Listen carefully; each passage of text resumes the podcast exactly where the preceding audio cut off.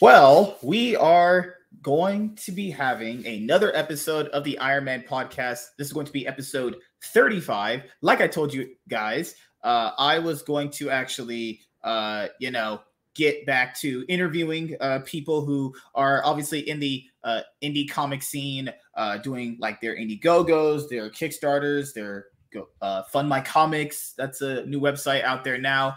And yeah, because you know people like to hear about you know a lot of big people, but you know I've always been a fan of the more smaller people to a certain extent because they're actually people that'll talk to me. they have no standards, obviously, so they'll talk to me. but you know, uh, wanted to get back to that, get back to some of my roots. So you'll be my third solo one-on-one person, actually, because I had my friend V on, had Kara on, and now it's your turn. So yeah, two guys, one girl. That sounds like a really fucked up porno movie, actually.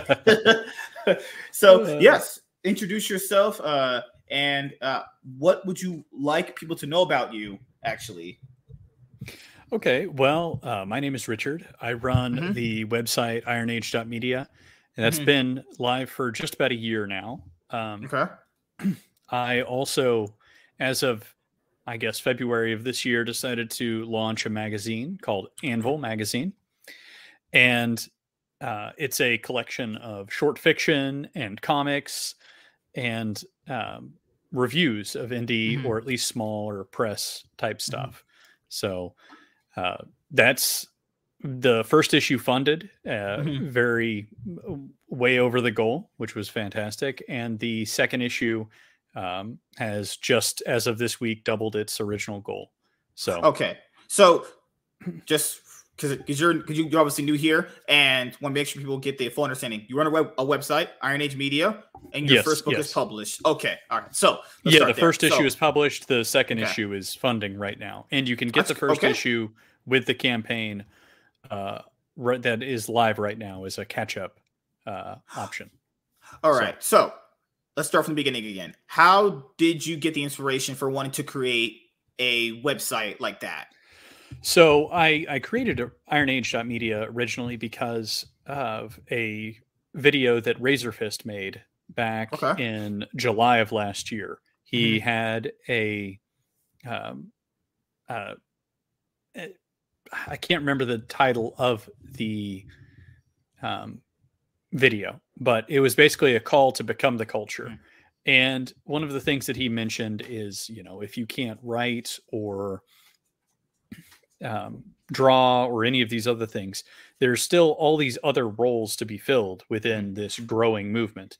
Right. And uh, I heard that, uh, and I specifically heard him say something to the effect of, "Who's going to run the non-woke IGN?" or you know all these other things. And I was like, no, you know, I could do that. And I was at the end of, I was kind of on hiatus from one project, and I was thinking about learning how to build uh, websites using a particular JavaScript framework. And I was like, hmm. And after a month, nobody done it. So I was like, all right, well, I'll give it a try.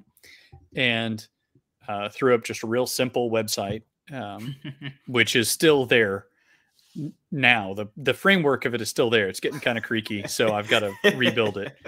Um, for its one year birthday, uh, it's it's gonna get a, a, revamp. But yeah, I actually like that idea because you know the reason why a lot of people are attached to the mainstream is because the infrastructure that they have is massive and basically mm-hmm. they have like everything covered so you wouldn't really want to kind of go outside of that you know yeah so your your big publication websites and then you have your other smaller tier guys that all run that. But there's not like a website. I'll say like yours is going to be probably like the first one of its kind, where it's going to be all based in giving off news for like the indie indie scene. Yeah. right. Yeah. So there are uh, there are websites um, like I would say uh, Bleeding Fool and. Mm-hmm. Um, I know I'm forgetting some people right now, but there there are other websites that cover indie stuff, but right. they also cover kind of like how terrible Snow White is going to be, or they they cover you know the Barbie movie yeah. or whatever else. Mm-hmm. And I understand why they do that. If you right. look at their their metrics, those articles way outperform the indie stuff. So they are you know responding to incentives to mm-hmm. to do that. But I, kind of made the decision that you know, unless it ties in with an indie property in some way, I'm not really going to ever talk about the mainstream. I'm not going to host articles about the mm-hmm. mainstream mm-hmm. or anything else, so that uh, you know, indies aren't drowned in the competition. You know what I mean? And so that was a uh, that was one of my intentional reasons for deciding to go ahead and build the website as it is mm-hmm. today. Yeah. So, what other challenges did you have when growing your website too? Because a, a, lot of people try to do it and then they kind of just leave it and it kind of just falls to the wayside. So yeah, when you had like slow traffic, what did you do to overcome those periods? So I, I would say I, I, definitely have had an easier time of it than many. Um, the the big thing that I think I did mm-hmm. was uh, I encouraged. Uh, people to post onto my website. I was mm-hmm. always looking for writers from the mm-hmm. beginning uh, because I am uh, I am not a writer by nature. I just you know I if if I write an article, it's it's like pulling teeth, you know. um, so one of the things was opening up to that, and then the other thing was I started doing image prompts um, to engage with authors, and that became extremely popular. Mm-hmm. So um, this was back, mind you, a year ago. This was when um, AI art was still in the phase of anybody who looks at it and isn't immediately repulsed is is stupid. You know what I mean? There was no threat of AI art. Mm-hmm. Nobody was upset about anybody using it. They just yeah. thought it was it was too bad to be a threat to anyone. Mm-hmm. And so at that point in time, I was kind of dabbling with AI art on the free generators, just I don't know, just to see what would come out of it. And so I came up with some of these image prompts for people to write stories mm-hmm. for. And I've continued that and because, you know, uh, to be frank, I was never going to, I never had the money to pay anybody to, you know what I mean? yeah. People forget this stuff is kind of expensive, you know, hard yeah. labor is, yeah. so these, these kind of weird images and, and I, I kind of think that it, it's useful for that kind of thing as a, uh, as a jumping off point, shall we say, for just fun, inspiring ideas, inspiring yes. some some creativity. So that was one of the other things, and I got a large mm-hmm. number of authors engaged by doing mm-hmm. that. And from there, then I had kind of this um, rolling effect of authors would find the prompts, they would want to submit a story, and then they would also want to write an article about their book or something else that they wanted to uh, talk about. And so that went well, and then I was able to uh, be very fortunate, and I caught a, a, a bit of support from Razorfist. He noticed the site and shouted it out, and so from there, it's been I, have I've had pretty steady traffic. That's good. Yeah. Eh, so I think what do you think is a big hindrance with people in this scene? As if like there's like a it's like if you could have like three major things that really stops someone from getting like over a certain hump what do you think it would be? I think that in terms of if you're talking about like an author selling a book, things. It could be yeah. If you're talking uh, about somebody just trying yeah. to to gain a, an audience, wh- well, whatever. Because because some people can't even get past a, a, single phase of starting it. You know, because so, they don't know anything. Because you're my you're, you're very new to this. You know. mm-hmm. well, one of the things I think is that uh, I, am a big advocate of, hmm. and this is this is part of. I mean, I didn't just build Iron Age Media in a whim.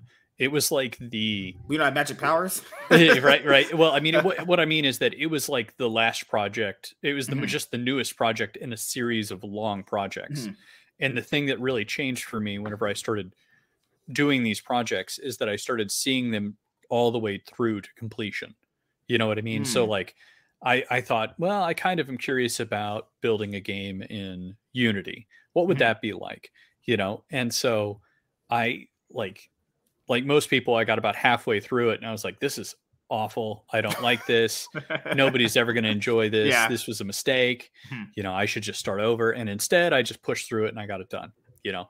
And then I started uh, other projects. Basically, they're just other projects like that. So mm-hmm. I I say, you know, try and make sure that you um even if you take some shortcuts and wrap it up like finish the thing that you're doing mm-hmm. wrap up and fail quickly. You know what I mean? Like go ahead and fail at the thing that you think you're probably going to fail at. Fail at it, move on to the next thing. Because I mean, uh, nobody, well, not nobody, but uh, realistically, uh, you're not going to succeed the first time you do something. So you might as well yeah. just get those failures under your belt. You know, my very first podcast on a, a long time ago is bad.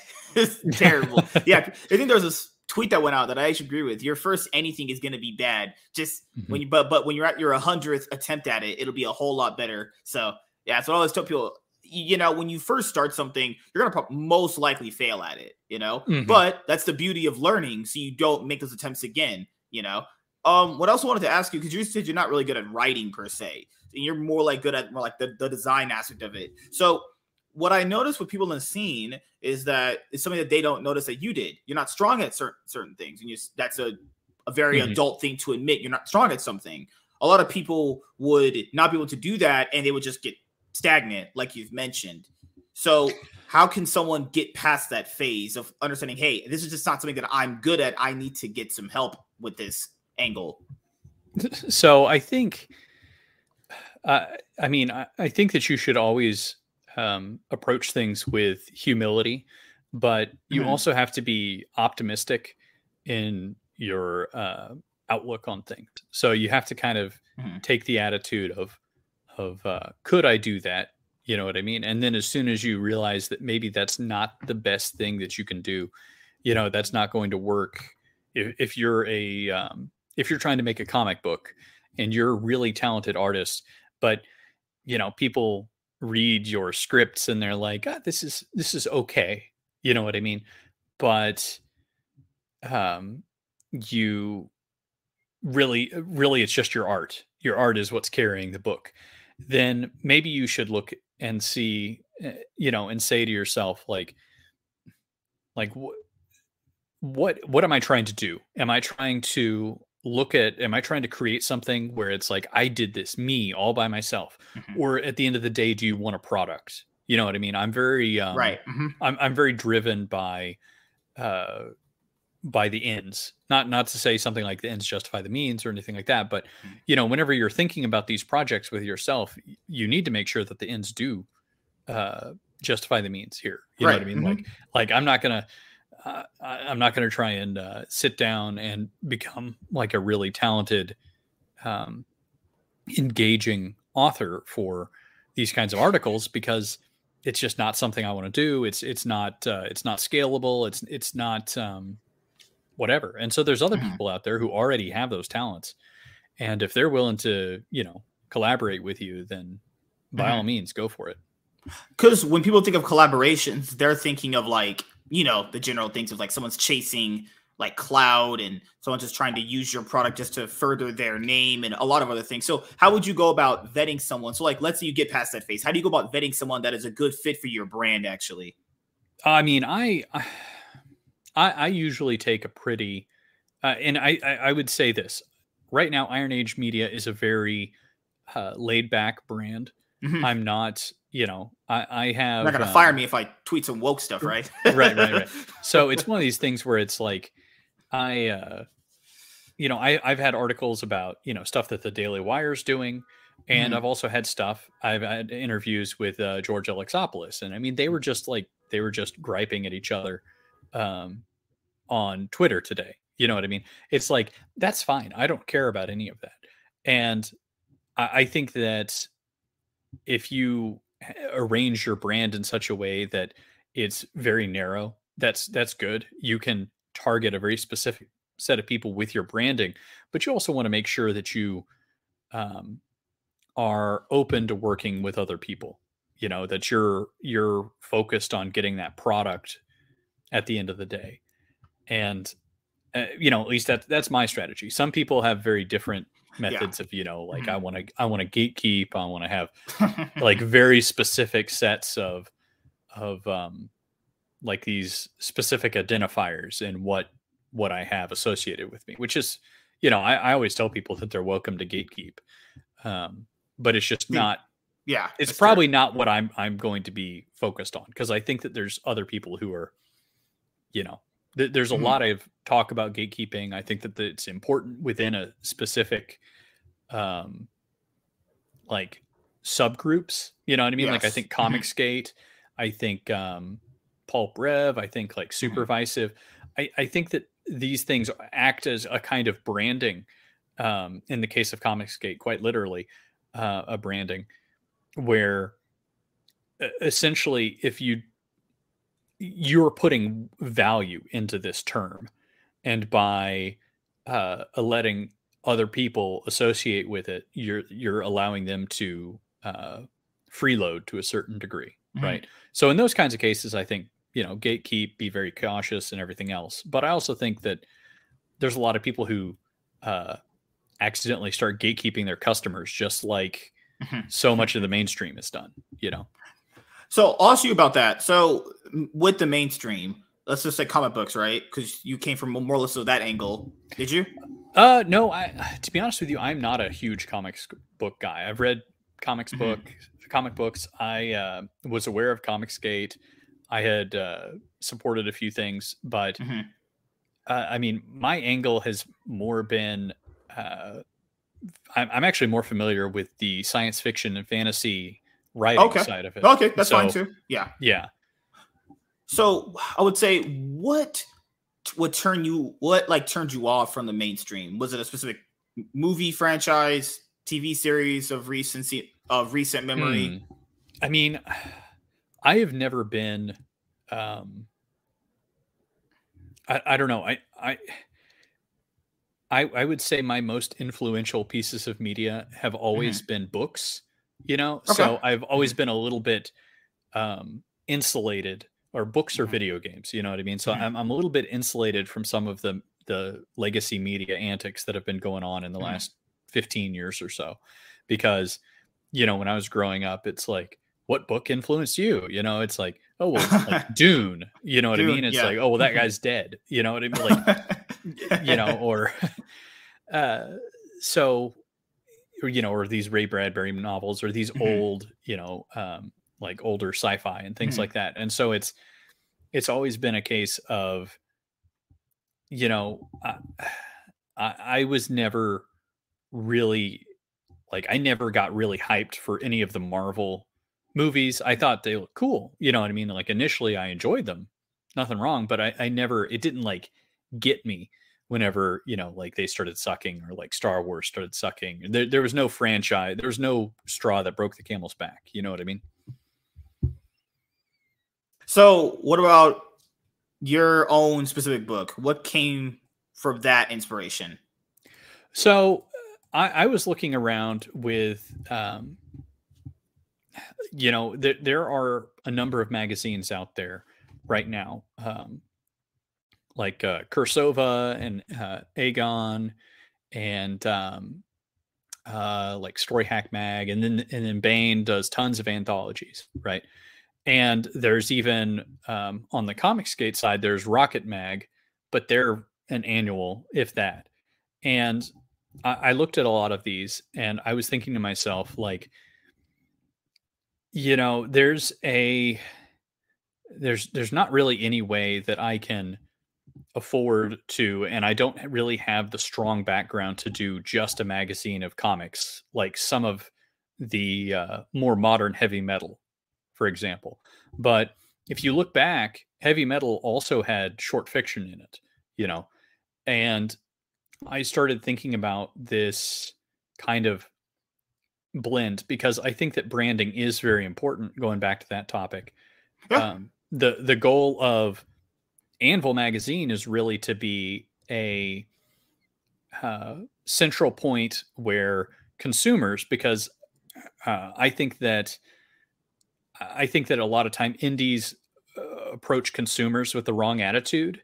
You know, like most consumers. What would that be mostly? Well, I think most consumers are extremely lazy, you and me yeah. included, probably. You know what I mean? yeah. And the attitude that a lot of indies have is that they get frustrated by this you know and it's like okay that that's fine. Like you can be frustrated at the situation but at the end of the day you've got to like meet the consumer where they are especially when you're the dang consumer like you know i mean? Like you do these same things too we all do them you know? We all instead of going out and finding you know a um, an indie film an indie short film on YouTube from somebody who's really trying something new and interesting, we just pop on to Amazon Prime or Netflix and they feed us garbage. You know what I mean? These things happen.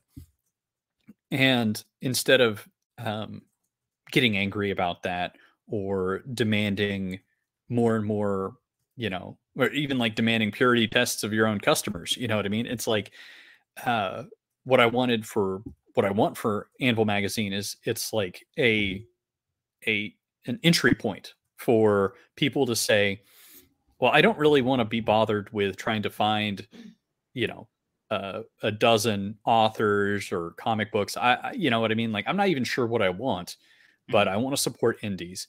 Anvil magazine gives me a, um, like a, a, a good, uh, you know, like hors d'oeuvre tray of samplings from different creators in the space. And if, you know, I read a short story that really grabs me, then even if that person doesn't necessarily have a book ready to go, you know, they have a Substack or they have other people who are associated with them, and like it can be the the uh, entry point to all these little rabbit holes out to to find creators.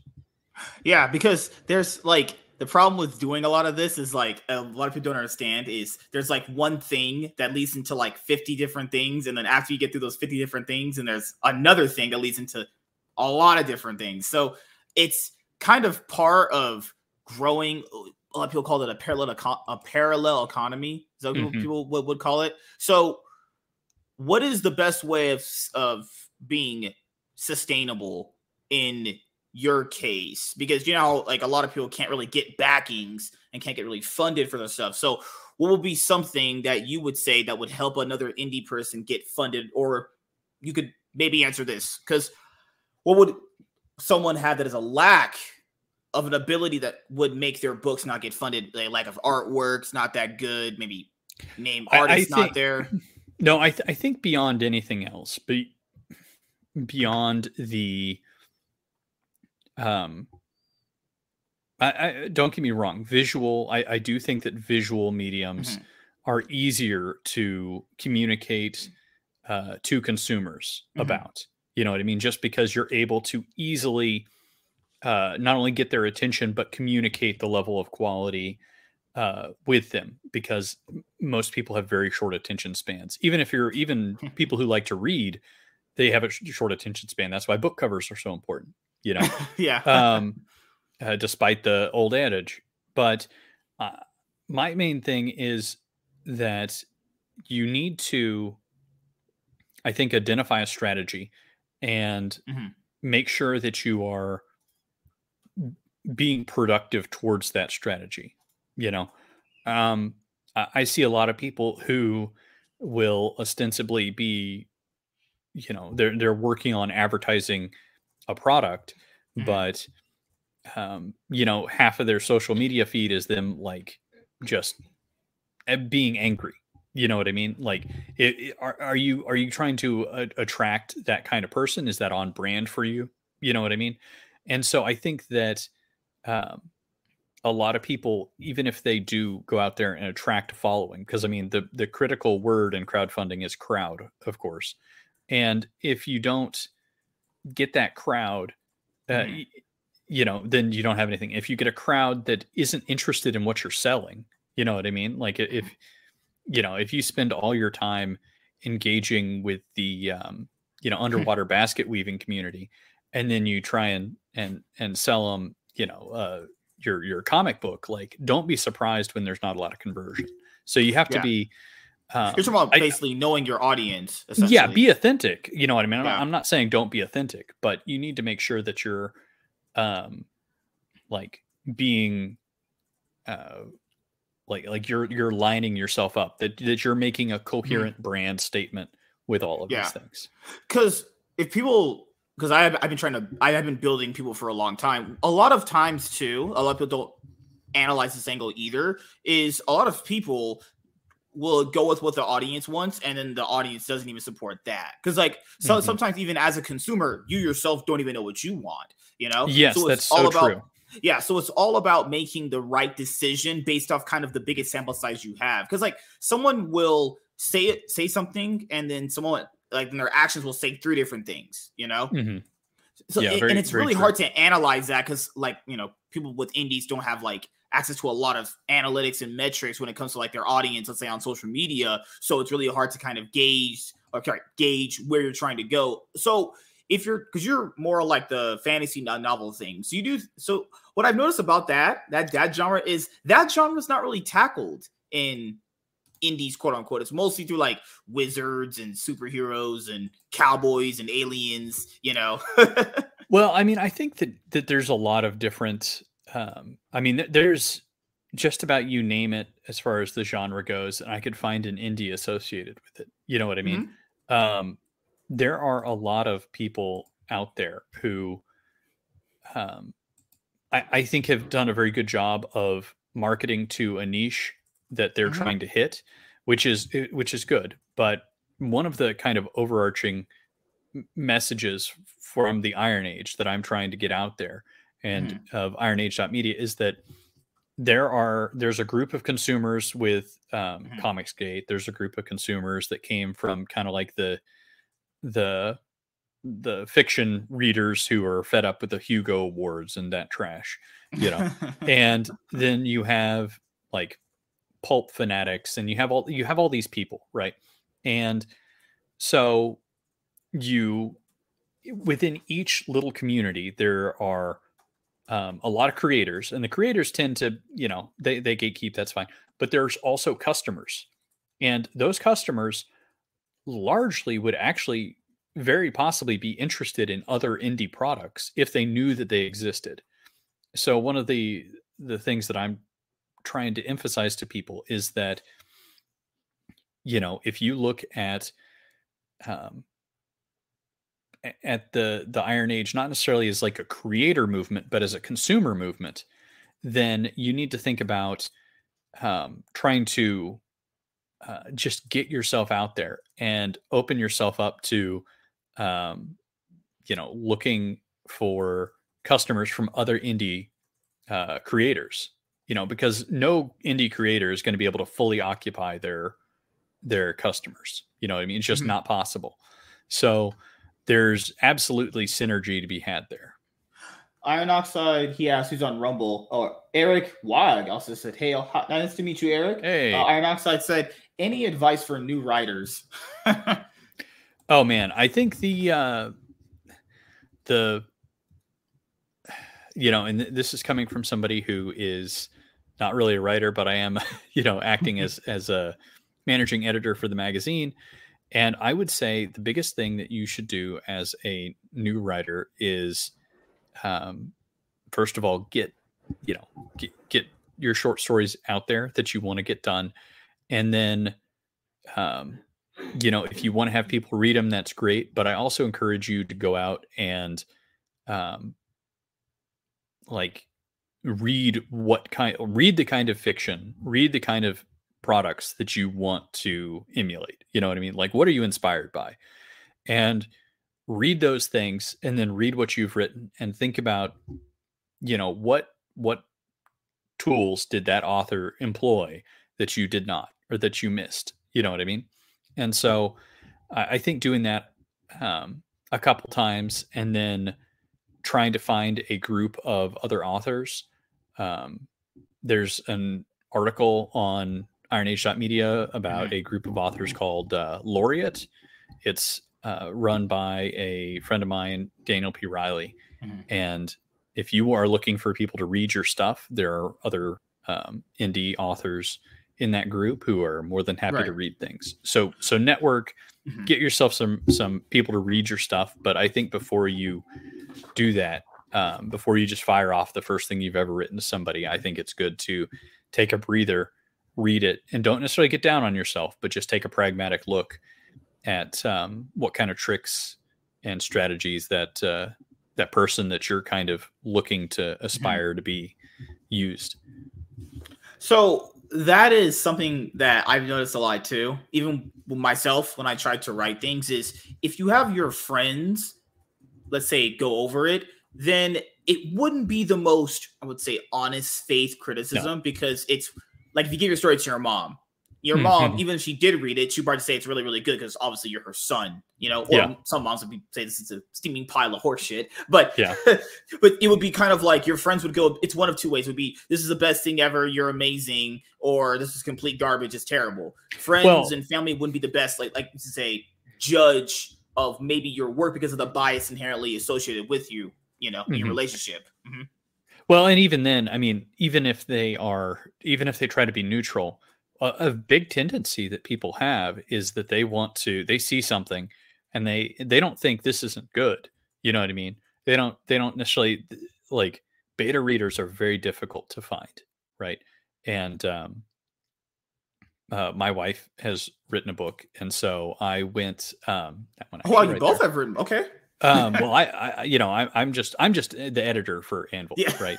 so um you know in the process of that it's like you you realize that there is a very human tendency to be like well i don't like this scene because i think it should have gone like this or i wouldn't have written it like this. And so then you start trying to jump into the driver's seat and you don't ever want to do that but people it's it's a very natural reaction for a lot of people.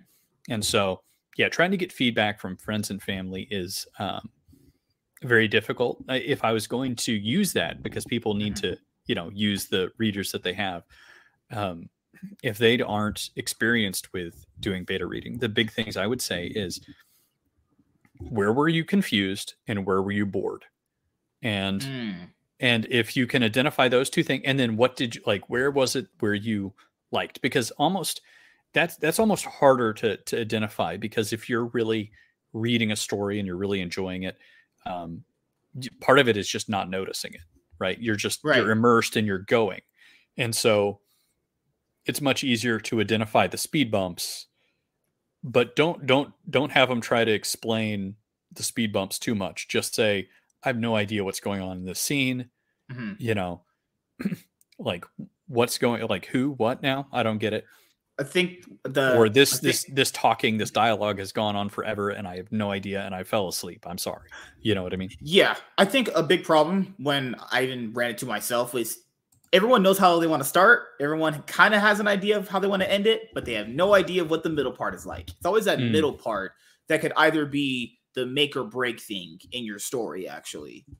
well you've got to keep people turning pages right Mhm. um with short fiction it's a lot less of a um problem but i do still see Mhm. that sometimes. But more often more often i'm reading um i'm reading the submissions for issue number three and i think we're almost up to 300k uh worth of words submitted. And i've gotten through about 75 and you know there's some stories where i could tell that they're that they did not have an ending prepared in mind when they started writing you know and i'm like man you wrote yourself into a corner and Mhm. uh, you know some of them are are good stories like you know what i mean like Mhm. they, they start off with a good hook they Mhm. have me interested they have me invested Mhm. and then it's like they just wandered off a cliff and i'm like i don't think you meant to do that but i think you needed to stop and go back and like you went up the wrong hill like come back down go a different direction here you know and uh you know i mean it's it's just i, I don't proclaim that anvil is like the be all end all so if people just wrote something they just spit it out and they send it to me that's fine i'm not It's i'm fine. not going to take it too So- personally I would say since you've been growing up reading a lot of books, what would be some of your favorite books of, of all time? Like you said, Dune was, was one of your favorite series. Yeah, yeah. The the Dune, the original uh, Frank Herbert series, um, uh, was very um, was a was a big book for me, Mhm. like a big uh, influence on kind of my uh, my tastes.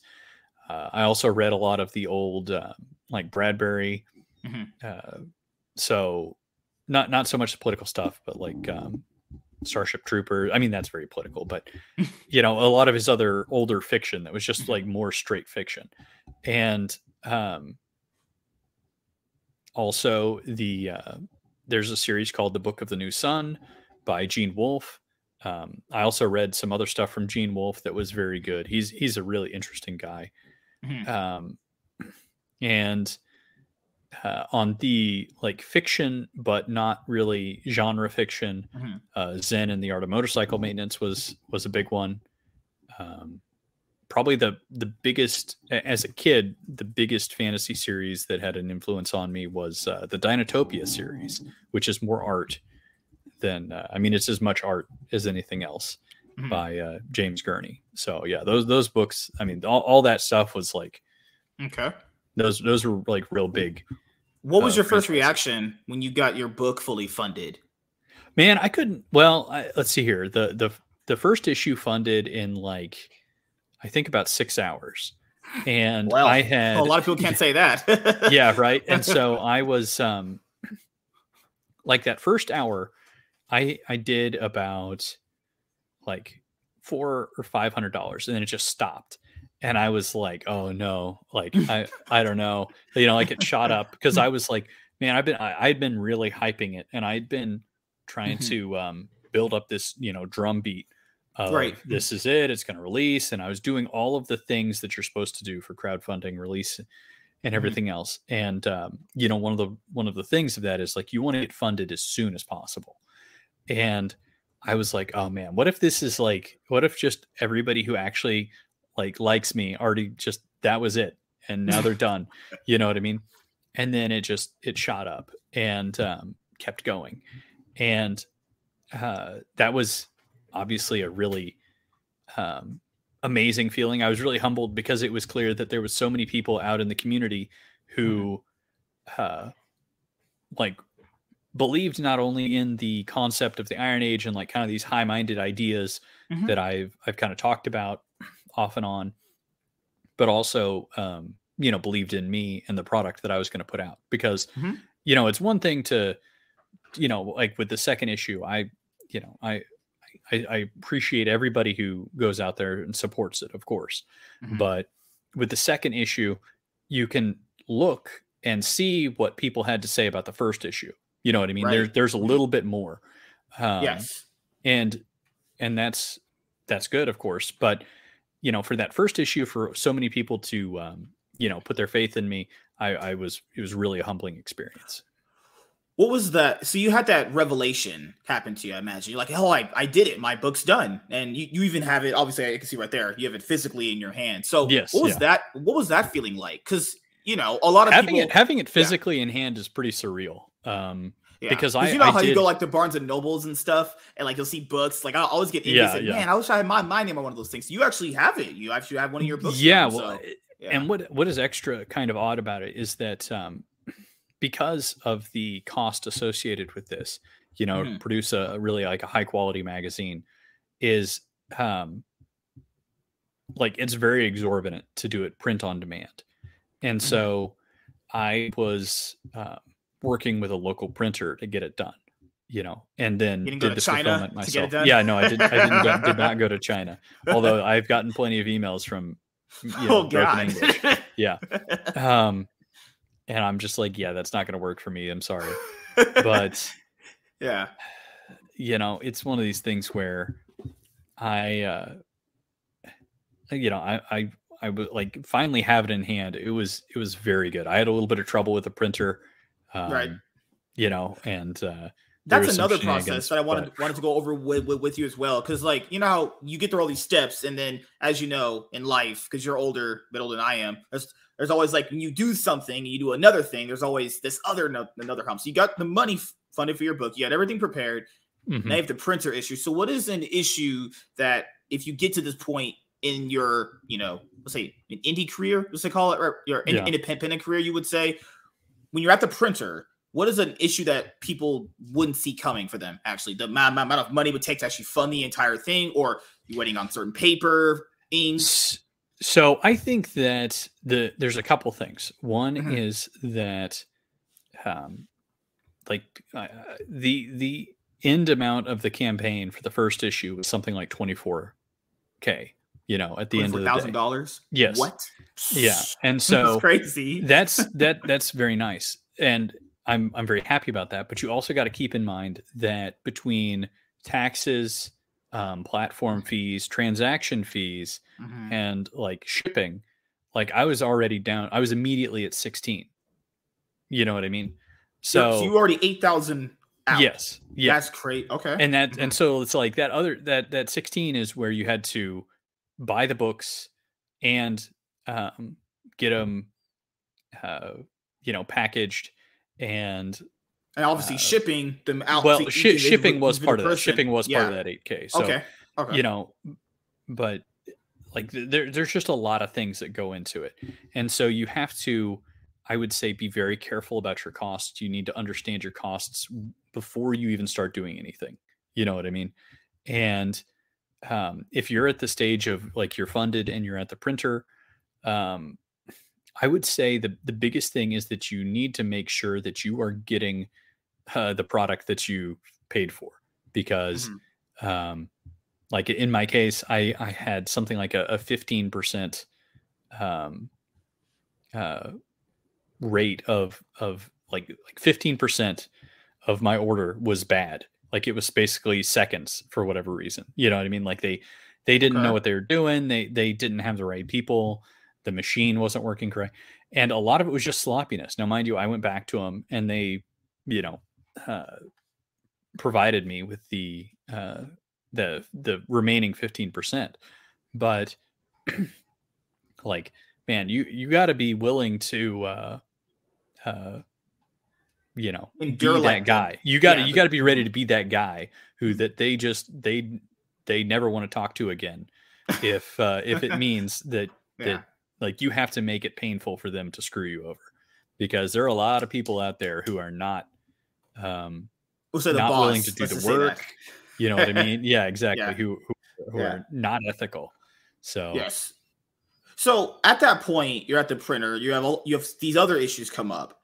Did, did it ever dawn to you like, okay, this is just not going to happen, or did you just no, I sure? was I was like, uh, this is going to happen, and, whether you uh, want like, to or you- not? yeah, you, kind of have to. Uh, I would say take this sort of attitude of yeah. like there's uh, it's happening and uh like uh, we've we've come this far and Mhm.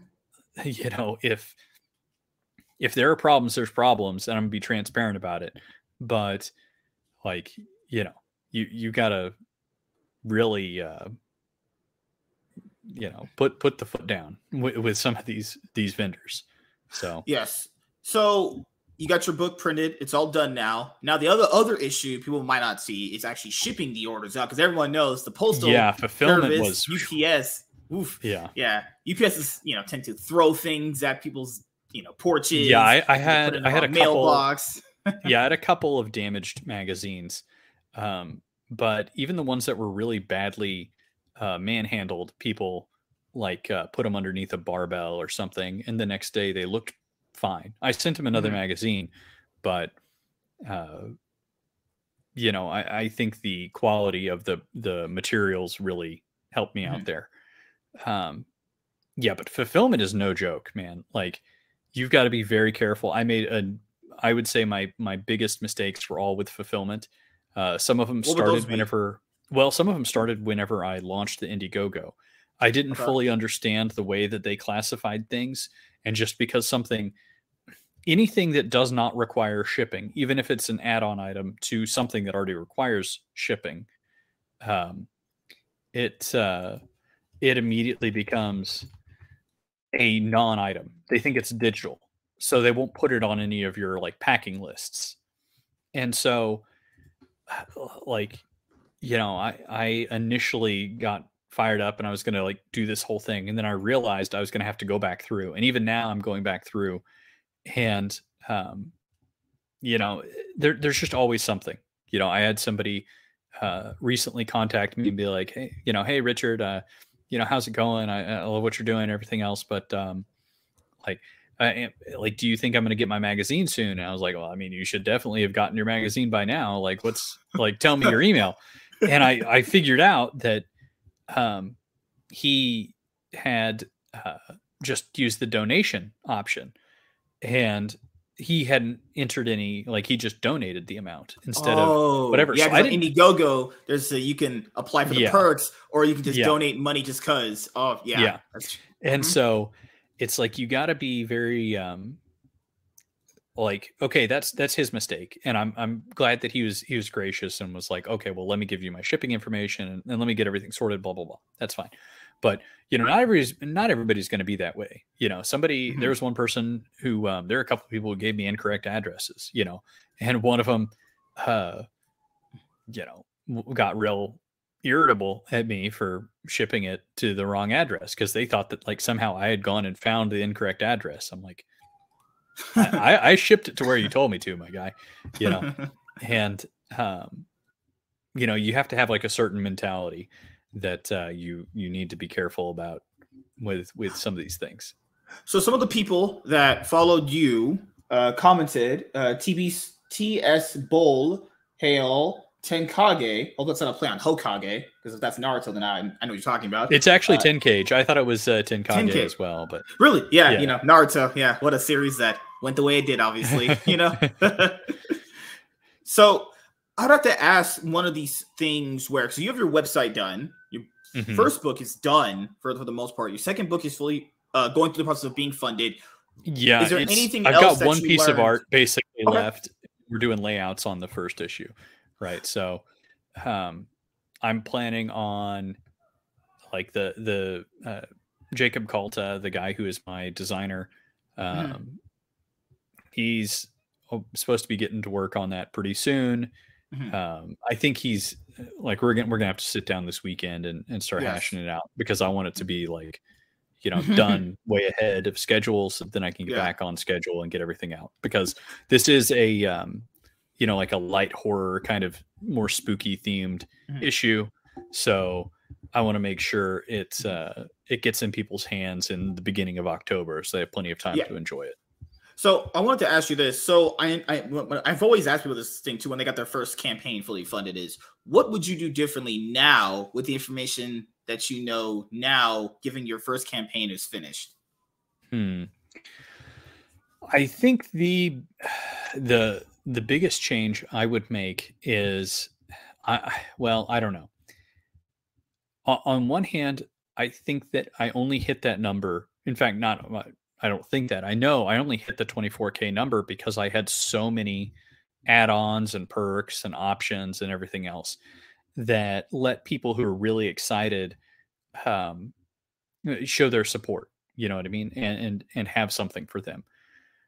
But, um, like you, you got to keep in mind the burden that places on you on the fulfillment end, you know, because uh, that was like I, I was able to ship something like you know almost 400 magazine 400 issues in one day because with the help of my my wife because uh, it was very straightforward you know we, we had a process and we just you know cranked it out and you know stick labels on it. it was it was good you know i mean that was fine but then the remaining 200 or so were just like absolutely pulling teeth you know what I mean? Because you know, like this goes with this, and we got to do that, and each one was kind of its own special snowflake, one way or the other. And you know, of course, you want those people to to support you, and you want that, mm-hmm. but you got to be prepared for what kind of a fulfillment burden it's going to be potentially. So you want to know if you're going to have a like a cheap, like a lower dollar streamlined campaign, mm-hmm or if you want to have kind of like a you're you're going gangbusters, you're only going to be doing this once a year kind of thing. So people can still get Anvil number one because I, I, read your website before you, you came on, but it's an add-on to the new campaign, right? For Anvil yes. number two. Okay. Yeah. We're going to be doing direct sales later in the year. And moving forward, starting with the third issue, I expect to um, make it I, I may still do campaigns just because that's where my customer base is but um, it's going to be very much a uh, direct sales kind of uh, you think that's the more strategy. better model for you? Um i don't know if it's the better model. I think i don't know. On, on one hand i think that i could probably scoop up some more money off the table by you know oh, doing the hype thing every time you know what i mean but that's not really authentic to who I am, and it's not what I want to be doing long term. Um, I would rather sell subscriptions on a yearly basis, and then also, um, you know, do do direct sales because I think that's going to be the more sustainable thing for me, and I'm trying to Right. make sure that this is um, sustainable for everybody involved, and that includes me. Right. So Yeah. Because you mentioned you you're married, you have a wife, so because you know how you some people have partners that are not really supportive of the person's you know thing because they're, they're just not into it. It's just might not be their thing. So you have a partner who is very supportive. So how's that been for you as well? Oh man, I I uh well it's actually it's it's great that you asked because it's our 10th anniversary. oh, um, oh, congratulations! Right now. So we've been married since been, uh, 2013. Yeah, yeah. So we've been married Wow. Okay. 10 years and uh yeah, we've got two kids and and um it's been uh, just an amazing time. I don't think I could have accomplished this Mhm. without. I, I know I couldn't have accomplished it without her, especially with the kids around. Now, if I was just some bachelor, maybe I could. Uh, maybe I could have had enough time. You know what I Maybe mean? Maybe to blow the money on like the- strippers or whatever. yeah, right. I, I- I don't think I would have had the temperament for it, right? Um, you know, but uh, yeah, that's that's been fantastic. I think that, um, you know, it's very important to have a support network around you, and you know, you you can like you can kind of like do your thing, and you can get out there, and if it's just you, like power through it. You know what I mean? But um, I think for things to be sustainable, I think that you know it's uh, it's it's it's important to have like your that you know your like your family and your relationships figured out as well as trying to figure out business you know So I wanted to ask you because I think I met. I'm pretty sure if I couldn't go to your first campaign page. I'm on your second one. Mhm. So you're offering a digital package. Did you offer a digital package on your first one? i did not originally i Okay. um i did not do that because i wanted to push everybody into the physical Right. and um, because to me like you have a magazine you know it's it's like you i don't know you look at it on your phone and it's it's i don't know it's it's like a bad website you know what i mean it's like a it's like a boring static website usually Mhm. you know or maybe you see it on your computer or your um, tablet that's a little bit better experience you know what i mean but I, I knew that a lot of people would probably look at this on their phone. I wanted to make sure that you know, like you had like the the the quality, you know what I mean? And you can't feel the quality in a digital setting.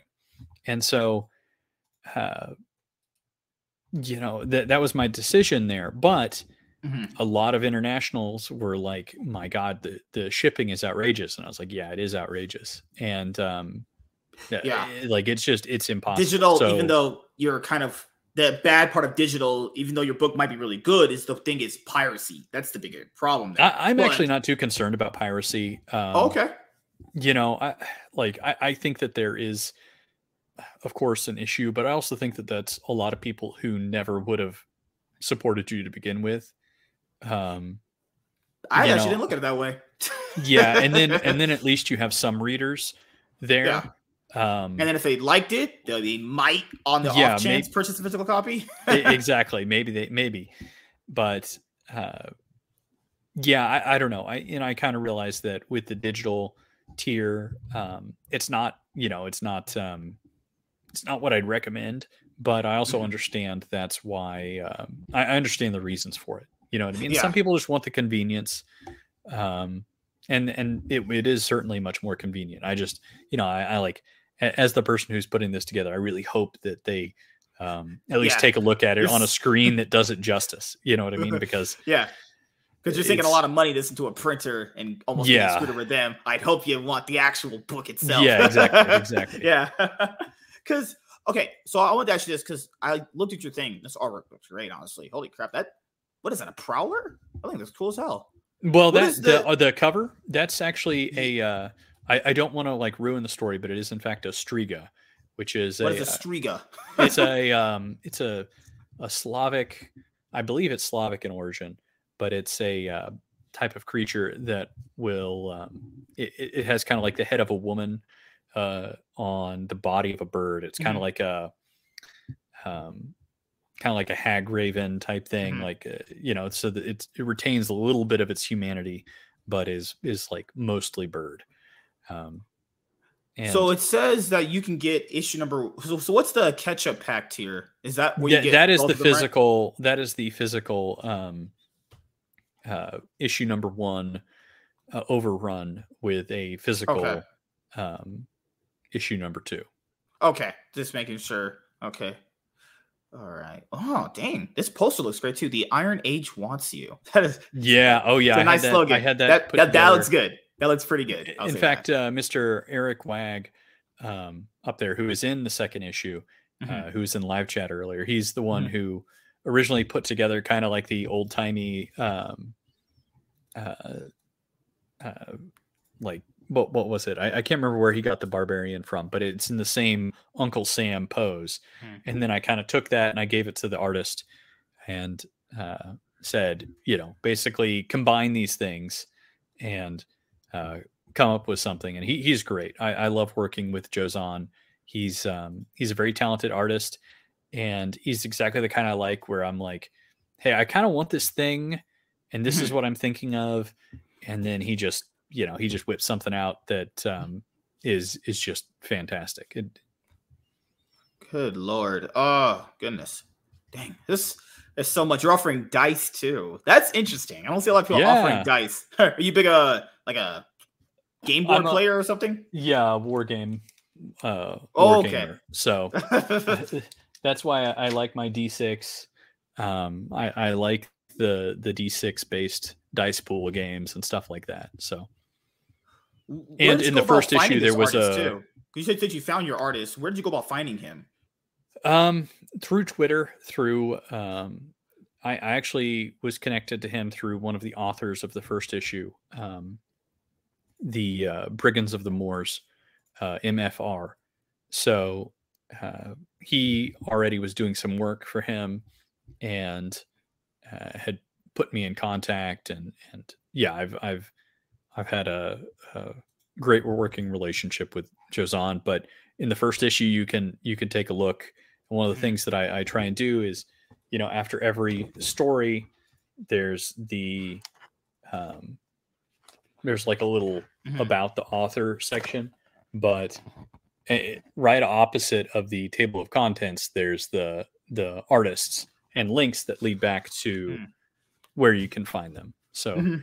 if if you like any of the art in the magazine, hopefully it's very easy to get in touch with those Mhm. uh, artists and, and Also, you got to try factor in them. Out of all the money you did uh, end up accumulating, you know, people paying people for the uh, artists and all the writers involved too. Imagine that.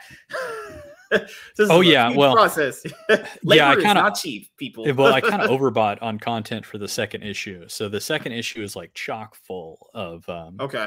of content. So it's probably going to be the biggest issue that we have for a while. Um, I'm probably going to cut back just a little bit on the third issue, um, just for cost reasons and because of uh, just a couple of different things. Because I'm I'm like, you know, I I uh, I want to make sure that I can can keep paying everybody. And, Yeah.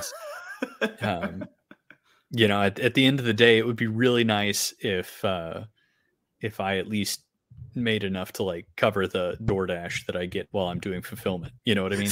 So I like DoorDash. Makes me so I don't have to go outside and experience human life because human life is it's a little stressful sometimes. Touching grass is scary. I'll just say that. so another thing I wanted to ask you is the the add-ons that you had for your campaign, like dice and posters, everything. That's all Mhm. in-house made stuff in America, right? So that the the like? dice are made by uh, Chessex, and I believe Okay. that they're all made stateside. Um, the posters and things like that are like I actually bought a high quality printer because um, the original quote that I had uh, fell through, and they didn't want to honor it, and they like quintupled their price, and so I was like, okay, you know, it it, it was it was a whole thing, and um, so the the printers are literally made upstairs you know and uh, the the magazines are are printed in house not in house but in in town so i should say sorry. Uh, not in house um in town and i've got a Mhm. couple of different vendors now that i've been looking at and um i've got you know i've, I've got some people that i'm really excited about working with for the 2nd Mhm. issue so Yeah. So also a few more things and we'll kind of wrap this up because you're yeah, obviously you're a dad, so you're probably very busy as well. well so fortunately the kids i got the kids to bed so Oh yeah, I forgot you're in. Uh, I think I'm pretty sure you mentioned you're in Texas Central. at some point. Yeah, I- I'm in Houston. So Yeah. Oh, so you're a Dallas Cowboys fan, probably, right? no, no, no. oh, no, I'm not originally that's good. from not originally from Texas, but Okay, that's good. You're a Cowboys fan, I to not ever have you on again. You know, I'm just kidding. so so I'm, I'm a Cowboys fan, but Oklahoma State Cowboys. So Oh, okay. So you know how people have a hard time staying together now in terms of like relationships. What would be advice you would have for newly married couples going Oh forward? my actually? gosh, this is out of left field. Um, newly married couples. So, uh, my my wife just looked at me. Um, let's see he's in trouble. Uh, yeah, I'm probably gonna give the wrong advice here. No, I'm kidding. Um, I, would say that, like the the most important thing is to make sure that you um, keep doing things together. You know what I mean? Mm, Like, mhm. uh, you know, and and I was not I was not perfect about this. You know, after we got married, there was uh, a period of time where it was like, you know, you you fall into this routine. All right, well, I went to work. I'm going to come home, and you know, and and Yeah. it's like just just just this monotony, and um, it's very easy to uh, fall into a sort of monotonous Mhm. routine um, after you get married and after all of like all of this stuff that you like you know you're supposed to do and you you did all Mhm. these things and now you're like all right i did it. And then it's like well what do you do? I don't know you know? And um, just keep doing what you're doing right? And uh, it's important to recognize that that happens and and to try and avoid it but more importantly whenever you do realize that it's happened like it's not it's not your it's not the other person's fault that you've fallen into this rut it's like right. it's it's the nature of things and it's y'all's job to to work together to to you know Mhm. stay happy and and figure out what what you need to change in order to to keep things moving forward pick up a new hobby to you yeah.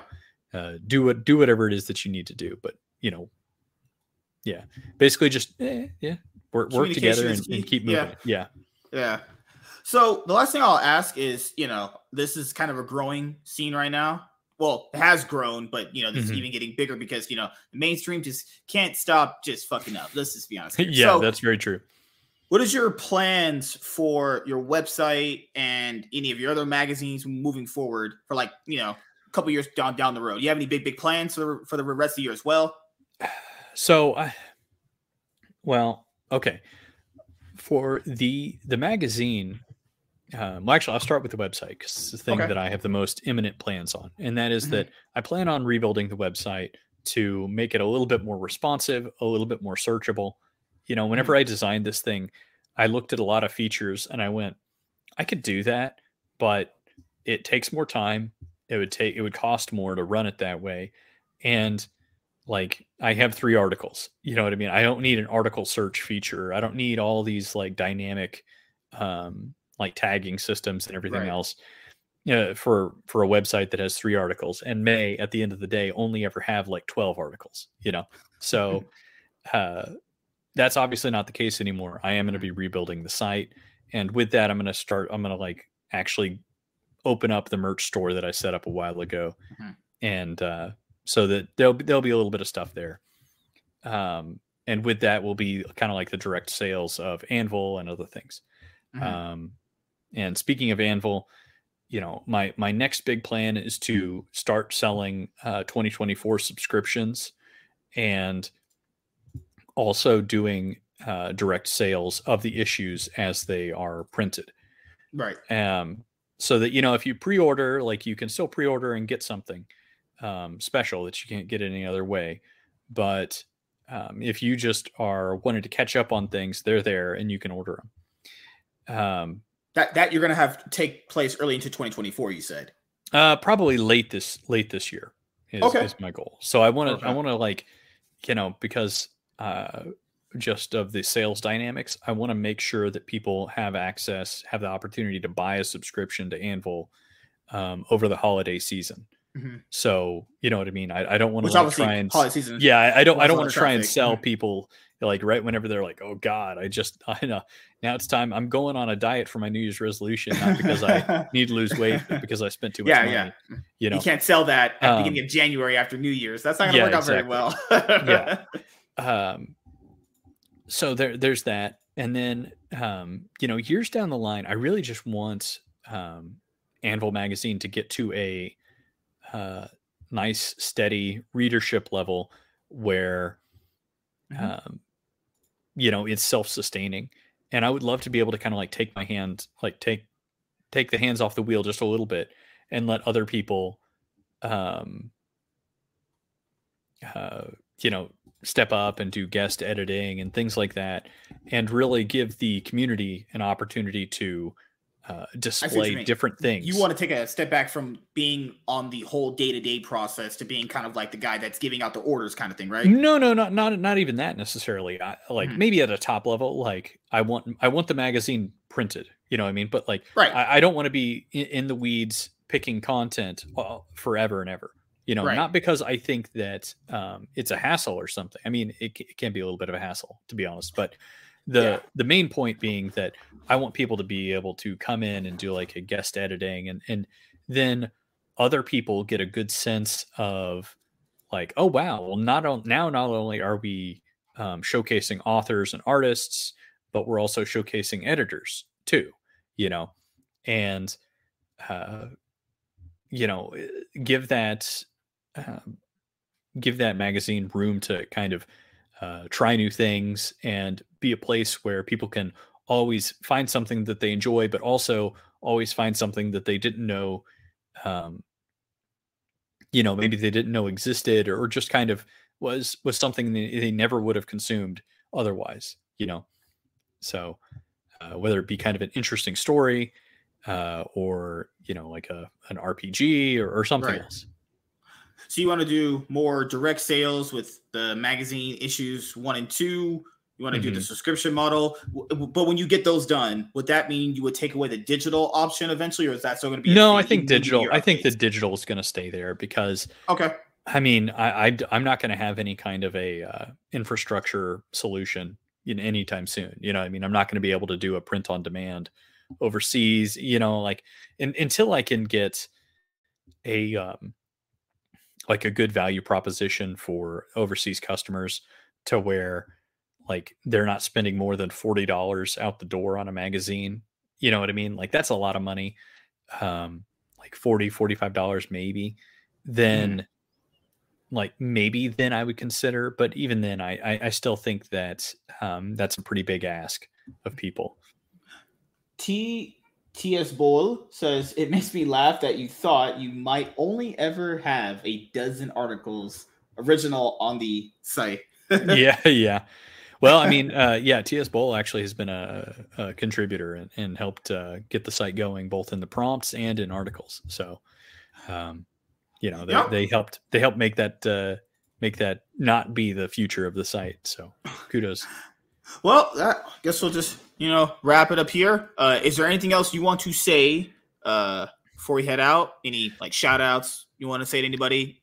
Um, man, okay. There's there's a lot of shout outs that I could do. Um, I will I will first of all complete my shill before I forget what I'm doing, which is anvilmagazine.com. You can get it on Fund My Comic or uh, Indiegogo, and it will be shipping in early October. And uh, the Indiegogo campaign will go into in demand for a little bit in September. So you've got a little bit of time, but not too long. And um, I, I'm, I'm just going to say that my editor, Daniel P. Riley, over at whimsyland.org, has been uh, a big help with the magazine. He's the editor for the magazine um, for the second issue and the third issue. And uh, Jacob Kalta, I think it's Stage Screen 60 on Twitter. Uh, he's a very talented guy. He put together the trailer for the um, for the second issue and the first issue, and uh, composed the score for the second issue. So, um, you know, if you if you're looking for uh, all sorts of different stuff, he he he does a little bit of everything. Check him out, and uh, I, I, will also shout out my co-host uh, for Friday nights, Iron Age nights on Rumble and YouTube. Mm-hmm. Uh, over at a drink with Crazy. Uh, oh, I know him. I did a show with him. He's so okay, crazy. Cool. Yeah, yeah. So no, that's crazy. He's a he's a lunatic. yeah, right. So uh, I, I always have a good time, and if you uh, if you want to go check out those folks, and uh, yeah, give give the Iron Age a, a whirl. I'm sure you'll find something.